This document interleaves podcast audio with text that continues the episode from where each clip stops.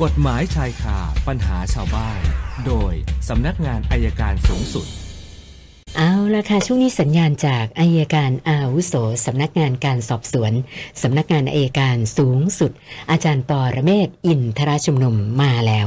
วันนี้อาจารย์บอกคุยกันเรื่อง กฎหมายแรงงานนะคะ สวัสดีค่ะอาจารย์คะ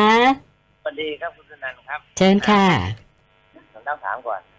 จะเอาเจ็ดหรือเอายี่สิบสองหรือเอายี่สิบเก้าหรือสามสี่ครับ เลือกไม่ถูกค่ะอาจารย์ก่อนละกันค่ะเรื่องกฎหมายแรงงานนะครับกฎหมายแรงงานที่ออกใหม่เนี่ยออกประกาศใช้ในราชกิจจานุเบกษาเมื่อวันเก้ามีนานะครับค่ะเป็นกฎหมายคุ้มครองแรงงานฉบับที่แปดผมบอกว่าสนใจของคุณธนันท์เขาบอกว่าอยากเขาบอกว่าเพื่อประโยชน์การประกอบการจ้างนะครับ และเป็นการส่งเสริมคุณภาพชีวิตของลูกจ้างนะครับ หรือในกรณีเกิดความเป็นไปจ้างจ้างจะตกลงกันนะครับ ว่าให้ลูกจ้างไปทำงานบ้านประจำแต่ว่าคืองานที่ทำที่ไม่ต้องจำเป็นทำในขณะในที่ทำงานนะครับ โดยสะดวกให้ลูกจ้างนำงานดังกล่าวไปทำที่บ้านหรือพักจ้างซึ่งตกลงให้ลูกจ้างทำงานผ่านทางผ่านการใช้เทคโนโลยีสารสนเทศน่อาจารย์ขา อาจารย์ขาหนูขออนุญาตนะคะ คือสัญญาณจะขาดช่วงนะคะ ฟังแล้วอาจจะหลายท่านอาจจะจับใจความไม่ได้นะคะ เดี๋ยวขออนุญาตทีมงานลองเปลี่ยนสายดูใหม่สักนิดหนึ่งนะคะเผื่อจะจำแจวขึ้น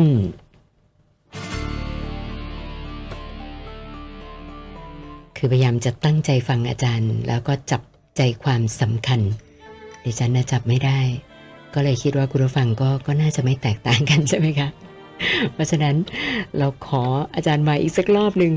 นะเพื่อความชัดเจนนะคะ ทีมงานบอกสัญญาณอาจารย์มาแล้วนะคะ อาจารย์ขาครับผมขอขอใหม่อีกสักรอบเลยค่ะอาจารย์ ได้ครับค่ะที่กฎหมายคุ้มครองแรงงานเนี่ยเพิ่มมาตราสองมาตรายี่สามทับหนึ่งว่าเพื่อประโยชน์ในการประกอบกิจการของนายจ้าง และเป็นการส่งเสริมคุณภาพชีวิตในการทำงานของจ้าง ในกรณีที่จำเป็นนายจ้างลูกจ้างอาจตกลงกันไว้นะครับว่า ให้ลูกจ้างเนี่ยเอางานไปทำที่บ้านได้สถานที่ทำงานได้ หรือตกลงให้ลูกจ้างทำงานผ่านการใช้เทคโนโลยีสารสนเทศใด ๆ ก็ได้ในสถานที่ใด ๆ ก็ได้ นั่นหมายความว่าหนึ่งไม่ต้องเดินทางสองทำงานอยู่ที่บ้าน อันนี้ทำได้โดยชอบด้วยกฎหมายนะครับ เป็นข้อตกลงระหว่างนายจ้างกับลูกจ้างนะครับ แล้วที่สำคัญกฎหมายยังเขียนไว้ว่าลูกจ้างซึ่งทำงานที่บ้าน หรือที่พักอาศัยนะครับ หรือทำงานผ่านการใช้เทคโนโลยีสารสนเทศนะครับ ในสถานที่ใดๆมีสิทธิ์เช่นเดียวกับลูกจ้างที่ทำงานในสถานที่ประกอบกิจการหรือสถานที่ทำงานของนายจ้างก็นับมาเป็นมิติใหม่ที่ลดการเดินทาง และใช้เทคโนโลยีมากขึ้น แต่ว่างานเหล่านั้นต้องเป็นงานที่ที่นายจ้างยินยอมให้ทำนะครับ อย่างของคุณสุนันท์ถ้าคุณสุนันท์สามารถจะเปิดห้องส่งที่บ้านได้ค่ะก็ส่งผ่านมาได้เลยก้าเข้าไลน์เข้าเฟซบุ๊กมาได้ก็ก็ถือว่าเป็นกฎหมายที่ดี ก็อยากให้นายจ้างทั้งหลายลองกลับไปดูว่า มีงานใดที่ลดค่าใช้จ่าย คือไม่ต้องเปิดแอร์ไม่ต้องใช้น้ำไม่ต้องใช้ไฟมันก็จะดีขึ้นลูกจ้างก็ทำงานอยู่กับบ้าน ไม่ต้องใช้จ่ายค่าเดินทางควันพิษก็ไม่มี ก็น่าสนใจ ผมอยากจะรู้ว่าบริษัทไหนเขาจะทำเป็นตัวอย่างที่จริงอยากเรียกร้องให้ปตททำก่อนนะเนอะค่ะ โอเค ก็เป็นข่าวแค่นั้นแหละครับค่ะเอามาว่ากันเราต่อนะครับ อาจารย์คะก่อนจะเริ่มคำถามขออนุญาตแจ้งเหตุไฟไหม้ก่อนนะคะเชิญครับ มีข้อมูลจากเจ้าหน้าที่ส่งมาบอกว่า เฉลิมพระเกียรติร 9 ซอย 7 มีเหตุการณ์ไฟไหม้ เป็นไฟไหม้บ้านเรือนประชาชนนะคะ ล่าสุดนี้มีเพิ่มเติมจากเจ้าหน้าที่ดับเพลิง แล้วก็กู้ภัยเฉลิมพระเกียรติ บอกว่านำรถน้ำถึงที่เกิดเหตุนะตรงลงที่บอกว่าเป็นบ้านพักของประชาชนเนี่ยนะคะเบื้องต้นเจ้าหน้าที่ไปถึงบอกว่าลักษณะเป็นแบบเพลิงพักคนงาน แล้วก็ไฟลุกไหม้โหมพอสมควรทีเดียวนะเจ้าหน้าที่เริ่มใช้น้ำอำนวยการดับเพลิงแล้วนะคะคุณผู้ฟังท่านใดจะมุ่งหน้า เฉลิมพระเกียรติ ร9ซอย 7 ทราบข้อมูลนะคะ มีเหตุไฟไหม้เพิงพักคนงานอยู่ค่ะ อาจารย์คะคำถามเริ่มที่คุณครับสเวตคุณสเวตบอกว่าลูกสาวแต่งงานโดยที่ไม่จดทะเบียนสมรส แล้วก็ล่าสุดเนี่ย เพิ่งเลิกกับอดีตลูกเขยได้ประมาณ 4 เดือนนะคะ ทีนี้เขาบอกว่าเออตอน ตอนเลิกกันเนี่ยก็มีตกลงค่าเลี้ยงดูบุตรนะซึ่งตอนนี้ทางฝ่ายชายก็ยังจ่ายอยู่สม่ำเสมอนะคะนะแต่เขาสงสัยว่าไอ้การจดทะเบียนรับรองบุตรเนี่ยจำเป็นไหมเพราะลูกสาวเนี่ยยังโกรธฝ่ายชายอยู่ก็บอกว่าไม่จำเป็นแล้วก็ไม่จดด้วย ก็เลยอยากจะขออาจารย์แนะนำหน่อยอะค่ะเอ้ยเดี๋ยวเดี๋ยวพ่อแม่จดทะเบียนสมรสไหมฮะไม่ได้จดค่ะอาจารย์ไม่ได้จด ก็ที่จริงลูกสาวอายุเท่าไหร่ ลูกสาวเอาไม่ได้บอกด้วยนะคะอาจารย์คือ คือถ้าถ้าไม่จดทะเบียนสมรถเนี่ยแม้จะไม่รับรองบุตรแต่ถ้าไปอยู่ที่ไหนแล้วรู้ว่าคนนี้เป็นลูกของพ่อคนนี้เนี่ยเขาก็ค่ะเป็นบุตรที่ชอบด้วยกฎหมายอยู่แล้วครับอ๋อเป็นการรับรองบุตรโดยพฤติไหนยครับ ค่ะค่ะ แล้วก็ท่านต่อไปคุณพานุวัฒน์เอ่อขอคำแนะนำเกี่ยวกับเรื่องการทำพินัยกรรมนะคะ คือเขาบอกว่าเอ่อคุณพ่อเนี่ยมีลูกทั้งหมด 5 คน แล้วก็เพิ่งเสียชีวิตโดยที่คุณพ่อยังไม่ได้ทันเขียนพินัยกรรมอะไรไว้นะคะ ทีนี้ถ้าจะแบ่งมรดกกันเนี่ย อยากจะให้อาจารย์แนะนำว่าพี่น้อง 5 คนเนี่ยต้องทำยังไงกันบ้างอะค่ะถ้าคนที่เสียชีวิตเป็นใครเป็นลูกเหมือนกันใช่ไหมอ่าคนที่เสียชีวิตคือคุณพ่อค่ะอาจารย์อ๋ออ้าวแล้วก็มีทำพินัยรรแล้วก็มีลูกอ๋อห้าคนแต่พ่อไม่ได้เขียนพินัยกรรมไว้อ๋อแล้วพ่อเสีย ใช่ค่ะ ก็เอาลูกทั้งห้าคนมานั่งคุยกันก่อนมีทรัพย์สินอะไรของคุณพ่อบ้าง แล้วก็ตกลงกันว่าใครจะเอาตรงไหนราคาเท่าไหร่เขียนตกลงให้เสร็จนะครับทำลายลักษณ์อักษร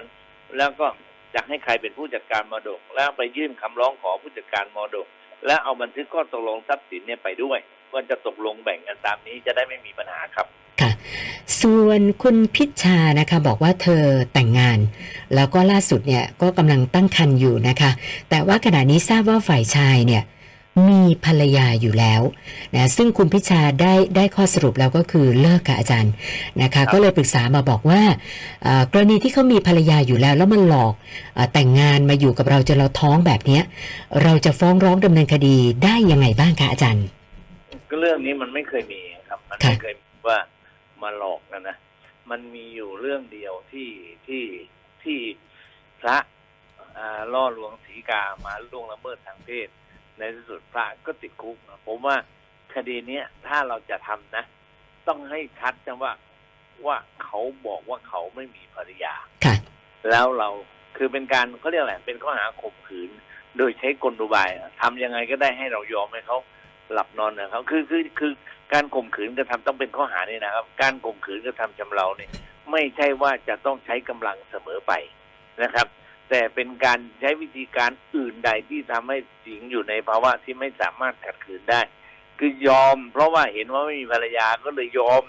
ที่จะนั่นจนแล้วมาทราบทีหลัง มันก็อาจจะกลายเป็นข้อหาตามสองเจ็ดหกได้ ซึ่งข้อหาเนี้ยมันยอมความได้ ถ้ายอมความได้อยากจบก็จ่ายตังค่าเสียหายให้ มันก็อาจจะจบได้ครับ น่าสนใจครับ ถ้าถ้าถ้าท่านที่ถามเอ่อสงสัยก็เดี๋ยวขอเบอร์โทรศัพท์ผมมาจากสถานีก็ได้ครับค่ะ ส่วนคุณกุลพงศ์อยากจะทราบว่าเอ่อการสะสมซากสัตว์ที่เสียชีวิตคือเป็นสัตว์ป่านะครัคะบแต่ว่าเสียชีวิตแล้วแบบลักษณะเหมือนสตาร์ฟไว้เนี่ยนะคะ มีความผิดทางกฎหมายหรือเปล่าคะอาจารย์อ่าสัตว์ป่าบางชนิดต้องห้ามครับ เป็นเรื่องของไซเตสการอ๋อมีกำโดยไม่รับอนุญาตก็อาจจะเป็นความผิด แนะนำให้ติดต่อกรมอุทยานและขออนุญาตดีกว่าครับค่ะ ส่วนคุณนิชารถเกิดอุบัติเหตุนะคะ คือตอนแรกเนี่ยคู่กรณีบอกว่ารถเขาไม่มีประกันไม่มีพรบนะคะ แล้วก็คือเขาเนี่ยเป็นฝ่ายฝ่ายถูกนะคะ ซึ่งคุณนิชาเองเนี่ยนะก็เจรจากับเขาปรากฏว่าเขาขอให้จ่ายค่าเสียหายเป็นเงินสดให้เขานะคะ แล้วมาทราบทีหลังกับอาจารย์นะไปบอกกับเจ้าหน้าที่ตอนที่อยู่บนโรงพัก นะคะ บอกว่ารถมีประกันนะคะ แต่ว่าคุณนิชาเนี่ยจ่ายเงินไปแล้วนะคะ ก็เลยสงสัยว่ากรณีแบบเนี้ยเราสามารถเอ่อแจ้งข้อหาแบบแบบขู่กันโชคทรัพย์อะไรจากจากเรานี้ได้ไหมคะอาจารย์อืมเดี๋ยวนะรถเขามีประกันแต่เขาบอกว่าไม่มี ไม่มีเพื่อจะเอาเงินสดจากเรา เอาเงินสดจากเราค่ะเออเราเป็นฝ่ายผิดหรือเปล่าคำถามก่อนคือรับคือเขาเราเป็นฝ่ายผิดเขาเป็นฝ่ายถูกค่ะอาจารย์ อ๋อคือเพราะยังไงจะถึงยังไงเดี๋ยวถ้าบริษัทประกันจ่ายเขาก็ฟ้องที่เราอีกแหละนึกออกไหมครับค่ะถ้าบริษัทประกันจ่ายเขาก็ฟ้องที่นะครับที่ถ้าบริษัทประกันจ่ายมันอาจบริษัทประกันจ่ายไปก่อนมันอาจจะแพงกว่านี้ก็ได้ค่ะหรือถูกกว่านี้ก็ได้ ก็ต้องดูราคาก่อน ถ้าราคามันแพงเกินเหตุที่บริษัทประกันควรจะเลี่ยงเนี่ย ค่ะอาจจะเป็นช่อโกงครับอ๋อค่ะ คืออาจารย์คะคุณนิชาเนี่ยเขาบอกว่าคือลักษณะเหมือนกับว่าคู่กรณีเขาเนี่ยมาเรียกเอาเงินสดจากเขาแล้วจริง ๆ ก็คือรถไปซ่อมเนี่ยก็ไปเบิกประกันของตัวเองอยู่ดีอะค่ะอาจารย์ แนะนำว่าให้แจ้งประกันเลยครับค่ะให้ประกันรู้ความจริงเลยนะใช่ครัคะบเพราะไม่อย่างนั้นเดี๋ยวประกันก็ต้องมาเรียกเรียกจากเราอยู่แล้วใช่ไหมคะอ่าอ๋อ่าอ นะคะ ส่วนท่านต่อไปคุณสนยุคนะคะบอกว่า มีผู้ใช้ Facebook รายหนึ่งนะโพสต์ภาพเพื่อนบ้าน บอกว่าเพื่อนบ้านปลูกต้นไม้ล้ำมาที่ถนน หลังคากันแดดก็ยื่นจอดรถก็กินเลนคือแบบลักษณะเหมือนประจานนะคะอาจารย์ครับนะก็เลยสงสัยว่าไอ้การโพสต์แบบเนี้ยมันผิดอะไรไหม อยากให้อาจารย์ช่วยแนะนำมาค่ะ ไม่มีลูกคนไหมรูปคนไม่ไม่น่าจะมีนะคะ ถ้าไม่มีก็ค่ะคำถามสองคือว่า คนที่ดูแล้วพอจะรู้ไหมว่าใช่หรือว่าเป็นบ้านไหน ถ้ารู้ว่าใช่เราก็ผิดได้ครับอ๋อค่ะนะคะ อันนี้คือต้องต้องแบบว่าเหมือนให้ให้ชัดเจนว่าบ้านไหนใครครับใช่ไหมครับแล้วก็มีอีกท่านหนึ่งสอบถามมาว่าอ่า การรับบุตรบุญธรรมเนี่ยนะคะ อยากจะทราบว่าถ้าเราอายุ 25 ปี นะคะจะรับบุตรบุญธรรมซึ่งเป็นหลานแต่ว่าอ่าญาติเนี่ยเสียชีวิตแล้วก็คุยกันว่าอ่าเขาจะให้มาอยู่ในความดูแลนะของผู้ฟังท่านนี้นะคะไม่ทราบจะได้หรือยังนะคะอาจารย์เท่าไหร่หลานอืมอันนี้ไม่ได้บอกอายุด้วยบอกแต่ต้องคนห่างรับกันห้าปี กี่ปีนะคะอาจารย์สิบห้าปีสิบห้าปีคนจะรับบอกอายุแค่ยี่สิบห้านะนั่นแหคะละต้องอายุต่ำกว่าสิบมั้งอ๋อค่ะค่ะถ้านะเกินคะกว่า10ใช่ ครับนะฮะแล้วถ้าจะรับจริง ๆ นี้ขั้นตอนต้องไปดำเนินการยังไงบ้างคะอาจารย์ ยื่นคำร้องต่อศาลขอรับเด็กเป็นบุตรบุญธรรมเนื่องจากพ่อแม่เด็กไม่อยู่แล้วที่จะให้ความยินยอมให้ศาลให้ความยินยอมแทนครับ ค่ะค่ะแล้ววันนี้เติมมาอีกเจ็ดคำถามรวมกับของเมื่อวานก็เป็นสามร้อยหกสิบห้าคำถามแล้วค่ะอาจารย์อืมทำไมให้ผมเป็น ร์เจ็ดอยู่เรื่อยเลยเดี๋ยวชีวิตก็ด่าค่ะผมนั่นน่ะเสียเช้าวันนี้เช้าขอบคุณมากค่ะ สวัสดีค่ะ อาจารย์ปอระเมศวร์อินทระชุมนุมค่ะ กฎหมายชายคาปัญหาชาวบ้าน โดยสำนักงานอายการสูงสุด